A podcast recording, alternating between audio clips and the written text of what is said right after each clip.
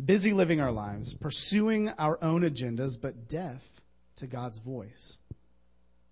We don't hear what God is trying to say to us, and God has been trying to communicate his message to us, but sometimes I think we're not getting it. But rather than give up in frustration, God loves us so much that he desperately wants to reveal himself to us in ways that we can understand. So, he sends his very own son to communicate his message in a way that we can understand.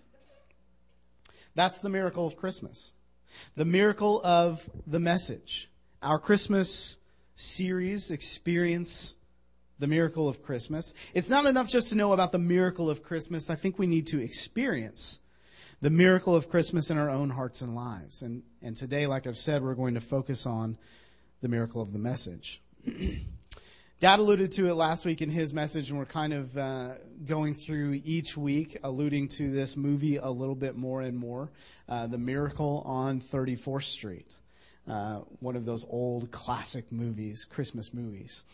There's a scene in this movie where Kris Kringle interacts with a little girl who's come to the department store to see Santa. And part of the plot is that the daughter of Mrs. Walker doesn't believe in Santa but she witnesses Kris communicating with this little girl in a way that she can understand. And if you remember that part of the movie, Kris begins signing to this little deaf girl. It was a miracle of a message.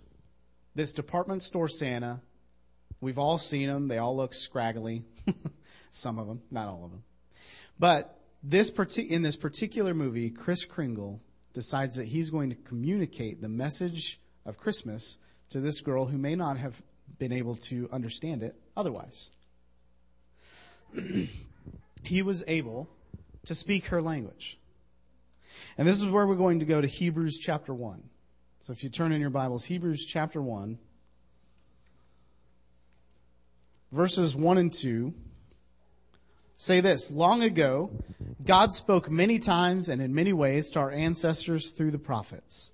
And now, in these final days, He has spoken to us through His Son. God promised everything to the Son as an inheritance. And through the Son, He created the universe.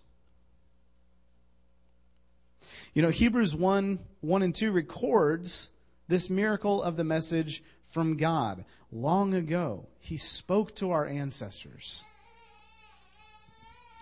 God appointed him heir of all things, made the universe through him. These words really speak to God communicating that message to us, trying to get us to understand just how much he loves us.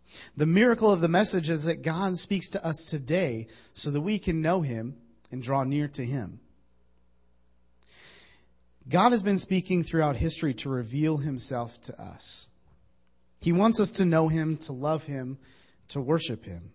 And God reveals himself through his creation, through the sunrise and the sunset, through the sun, moon, and the stars. God spoke to Moses in the burning bush. He spoke to the Israelites from the smoke and fire on the mountain. He spoke to Elijah in a still, small voice, to Isaiah in a vision in the temple. God spoke to Hosea through the family circumstances and to Amos in a basket of summer fruit. He spoke to Jeremiah through the potter's clay and to Joseph through dreams. And God even spoke his message through a donkey. God has been speaking his message through vision, visions and dreams, through angels, through Urim and Thummim, through symbols, natural events, and many other means. He could reveal himself in Ur of the Chaldees, in Haran, or Canaan, or Egypt, or Babylon. There is no lack of variety, for God's revelation is not a monotonous activity that must always occur in the same place or in the same way. And God has been speaking throughout history in a variety of places, through a variety of means, in order to make himself and his will known. But prior to the coming of Christ, there had been 400 years of silence. Since the prophet Malachi last uttered his message from God, there has been no prophets until John the Baptist arrived. Let's think about that for a second. So the Old Testament ends with Malachi proclaiming God, and then 400 years, there was nothing. Imagine what that must have been like in that time. to have all that happened in the Old Testament, from the burning bush to, to speaking through visions and dreams to speaking through animals, and yet all throughout that history, we could see clear revelations of God's vision and purpose. And then there was, it was like there was a drought for 400 years. Now think about what would happen after about 400 years of uh, you, all of these time, these families, these generations of people have been experiencing God's will and His purpose through so many different miraculous ways. And then 400 years go by. People probably forgot. People probably started to forget just the all of the incredible things that God had been doing for the past who knows how long, all through the Old Testament. And then when the moment was right, when the world was at its when the world was at its worst, just at the right time, God decides to come back. He never left, but God decides to come and show himself again through people preaching about him and through visions and dreams after a 400 year drought. God's revelations in the Old Testament were fragmentary, occasional, and progressive because no single one of them contained the whole truth. They could not adequately capture the full picture of God's nature. God had been speaking, but people weren't getting the message. They didn't understand God's heart. They didn't understand God's plan. Too many claimed to be speaking for God, but the, they only misrepresented him to others. Confusion, not understanding, resulted. So it was almost like God was trying to convey his message in a powerful way throughout the entire Old Testament, but it was just bits and pieces. People weren't getting the whole picture. And then it was like God took 400 years to really make things sink in and prepare what was coming next. But now at last, God sent his son to bring his message to us. In the Lord Jesus Christ, God revealed himself directly to us. So let's think about this. All throughout the Old Testament, we have all of these amazing stories about God, how God spoke through people and through different ways and, and, means to get his message across. From burning bush to a flood, to speaking through a donkey, to seeing angels and visions, to having dreams for people coming out of nowhere and leading entire nations. There was bits and pieces of what God wanted for his people all through the Old Testament. And then all of a sudden, something stopped. And for 400 years, we had this drought where God didn't speak to us. Almost like he was preparing something big to happen. And then we get John the Baptist who comes through and says, There's a Savior that's coming, a Savior that's coming. And then he did. A Savior was born. God and his message came to earth himself. Instead of using the things that he had used all throughout the Old Testament, miraculous signs, people leading uh, entire nations, different things happening fragmented here and there, God decided, you know what, I'm going to show up myself.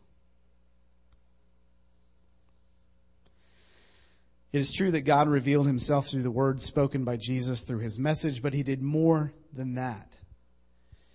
Jesus was the living, divine Son of God. He did more than just proclaim God's message. He is God's message. Jesus came to reveal God, to make him known to us in ways that we can understand. The writer of Hebrews goes on to say of Jesus in verse 3 The Son is the radiance of God's glory and the exact expression of his nature, sustaining all things by his powerful word. After making purif- purification for sins, he sat down at the right hand of the majesty on high. John's gospel describes Jesus as the Word becoming flesh and living among, among us.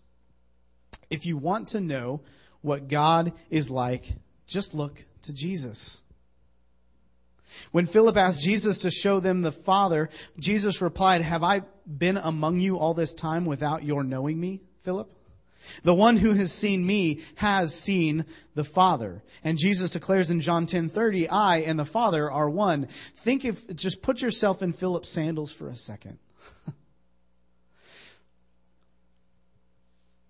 Philip had been going for so long with Jesus.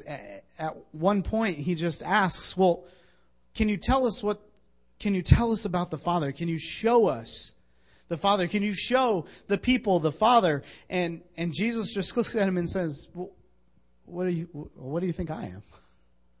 Haven't I been with you this whole time? You see, Philip was almost there. He almost had it. And then Jesus says, but, but you're already with him. Because like he said in John 10:30, I and the Father are one. We are the same. How incredible that must have been for Philip. One of those one of those light bulb moments, although I think Philip's light bulb was probably a little bit bigger.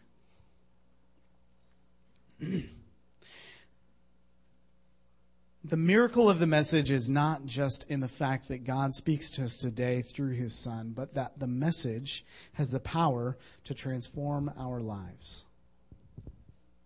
Christmas is a celebration of the greatest message ever proclaimed, that God is with us. God came so near uh, so that we could draw near to him. 1 Timothy 2, 2 6 says, Jesus gave his life as a ransom for all. The miracle of the message is that God was in Christ reconciling the world to himself. Jesus came so that God could reveal himself and his plan to us in a way that we could understand.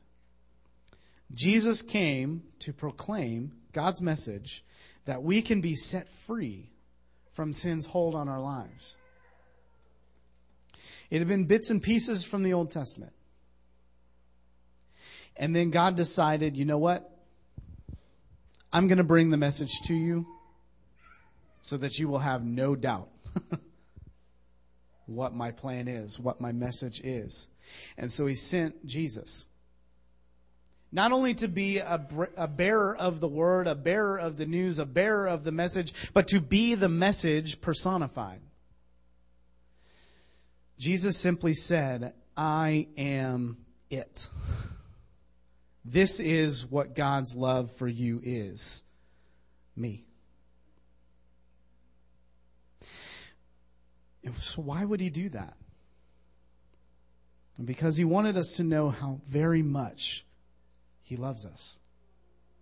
He wanted us to know that he created us for a reason, that we might know and love him he, procl- he came to proclaim the message that we have been set free. We don't have to live as prisoners to guilt and regret. You see, the message had been in bits and pieces for so long, and so Jesus came to set the record straight. It doesn't have to be like that anymore. You don't have to live with sin and guilt. I've come to take it away. And I do think it's very interesting to, to us. I, I, there, there are so many other ways that it could have happened. And yet, for God to do it the way that He did, Jesus could have come down out of the clouds, hordes of angels shouting His name, shouting praises, and yet, God decided to bring us the Savior the same way that everybody else comes into this world because it was a way that we would understand. So think for a moment if it had been the other way. If it had been the way that, excuse me, if it had been the way that I think we all assume would have been the way that he deserved to come with crowds of angels shouting his name, blowing trumpets, loud announcements out of the sky, and what that would have looked like in first century Palestine. First of all, I think there would have been a lot of fainting. And yet, God decided to send the most important message to us ever The same way that everything else comes into this world born, raised, lived, preached, died, with one exception, rose again. and because of that life, because of the because of the message that he brought to us, brought to our front door, we no longer have to live with sin. We no longer have to live with the guilt that we've carried for so long. One of my favorite verses in Scripture says something along the lines of if because of the sacrifice that Jesus made for us, we no longer have to live with the guilt of our sin. And that hit me uh, while I was in Bible college that sure we've all got we've all got sin and we've all got um, things little hangups in our life. And I would say 100% of the time that sin will usually lead to feelings of guilt because I, I, think deep down we want to strive to live the kind of life that God has called us to, and we want to strive to live the kind of the, the kind of life that shows God's love to other people. But there are just some things that we can't get over, some hurdles that we have trouble with, and and yet God's message was, I've come here not only to take away that sin, but to take away the guilt that you've got holding down your heart. The guilt that has chained you for so long to the remnants of those sins, just let it go. Thank you.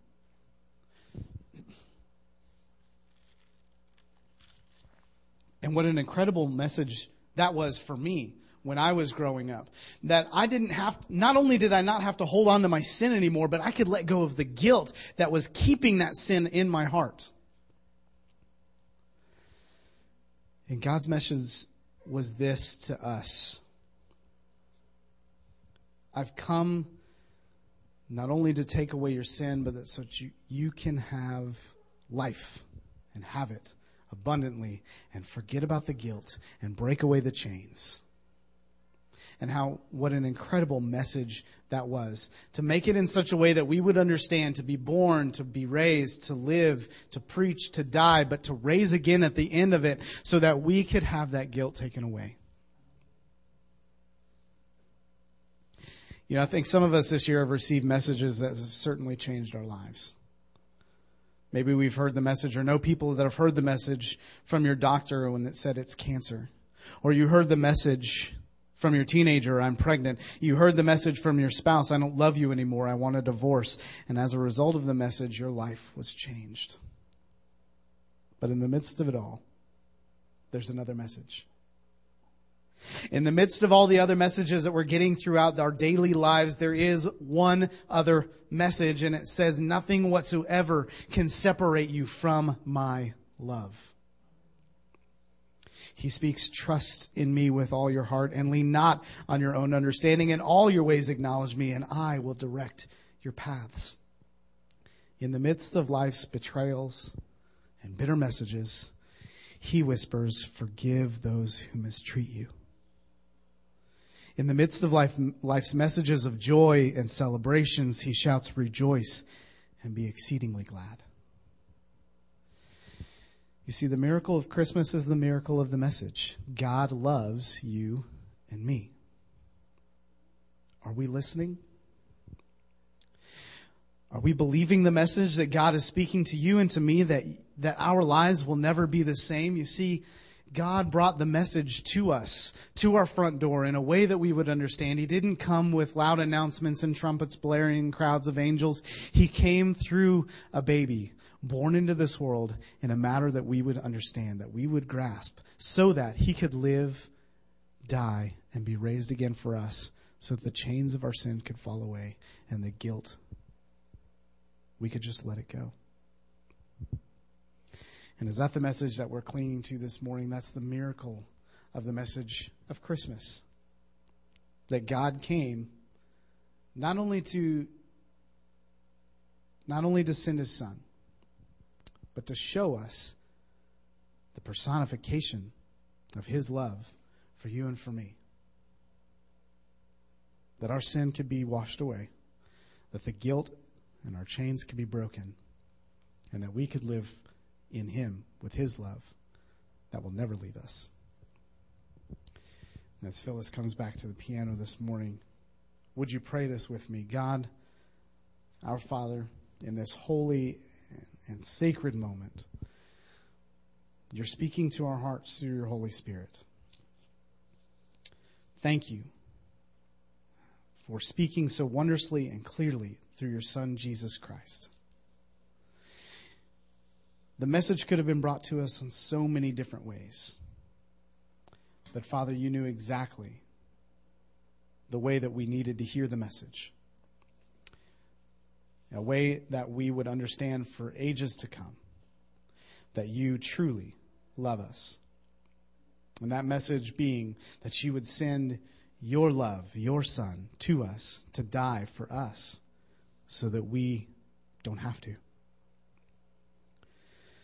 Lord, thank you so much for who you are and what you did for us. And the miracle of that message that our sins can be washed away, the chains of our guilt can be broken. And Father, help us to communicate that message to people outside of these walls. That no matter what messages they've heard this year, no matter what no matter what's happened in their lives, the bit, those bitter messages that they may have heard this year, Father, the one message that rings true and will always be true is that we cannot be separated from your love. Father, thank you for that. Help us and guide us to be agents of that love. And God, we will give you the praise and glory for it. We thank you for this and we ask all of these things in Jesus' name. Amen. This morning we're going to sing a song of invitation. Jesus paid it all. Fitting song to fit the message that he did pay it all for us. The elders will be here at the front if you need prayer or guidance. Uh, but stand and sing with us as we sing Jesus paid it all this morning.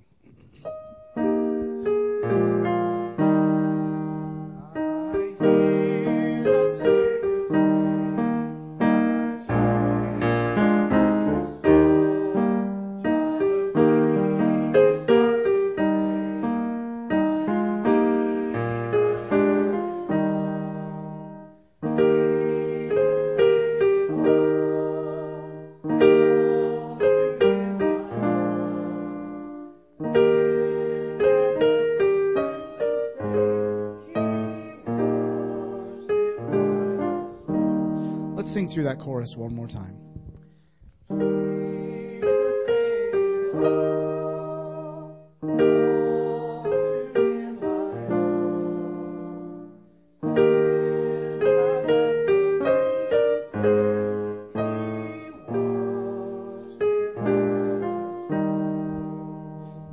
Amen and amen. You may have a seat for just a few minutes. Uh, are there any announcements that we need to make mention this morning? I actually don't know of any, so I just want to. Yes, sir. Looking at the schedule for the rest of the year and the activities on Sunday night, we're going to put off the Sunday night Bible study until the first of the year. And second of all, we had scheduled a board meeting today, but the necessary papers are not here to complete it, so we'll put that on one more week. Ladies Ornament Exchange next Saturday at eleven. Mm, 11. bring a friend, bring an ornament. something, yeah, okay. Bring friend, bring ornament, bring something to eat, 11 o'clock. And not in that order. and bring happy attitude and bring, okay. Um, anything else? Anything else this morning? I know uh, kids practice, play practice going on today, 6 o'clock today. Very exciting. Programs on Sunday. Whew.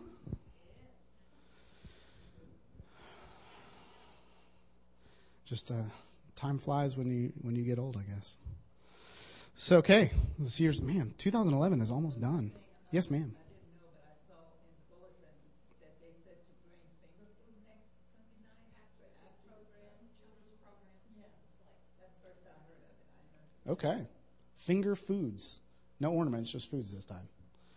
No. Okay. Yes, Rodney.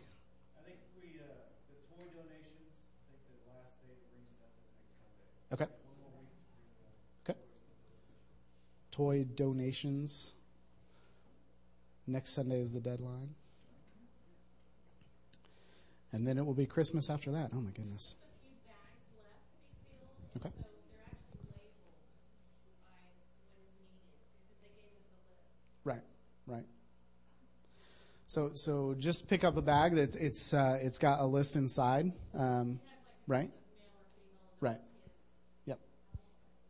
Um, super easy, super super fun, uh, and it will help out a family this year for Christmas having let them have something. So, um, spreading the message of of that, the miracle of that message. See how I did that? That was fun. Uh, any other announcements that we need to make mention this morning? Let's uh, let's stand. Let's have our closing word of prayer this morning, which I totally did not look to see who it was. It is Mr. Don. So let's let's go to the Lord in prayer, then we'll sing "Joy to the World." Finish up our service this morning, Don.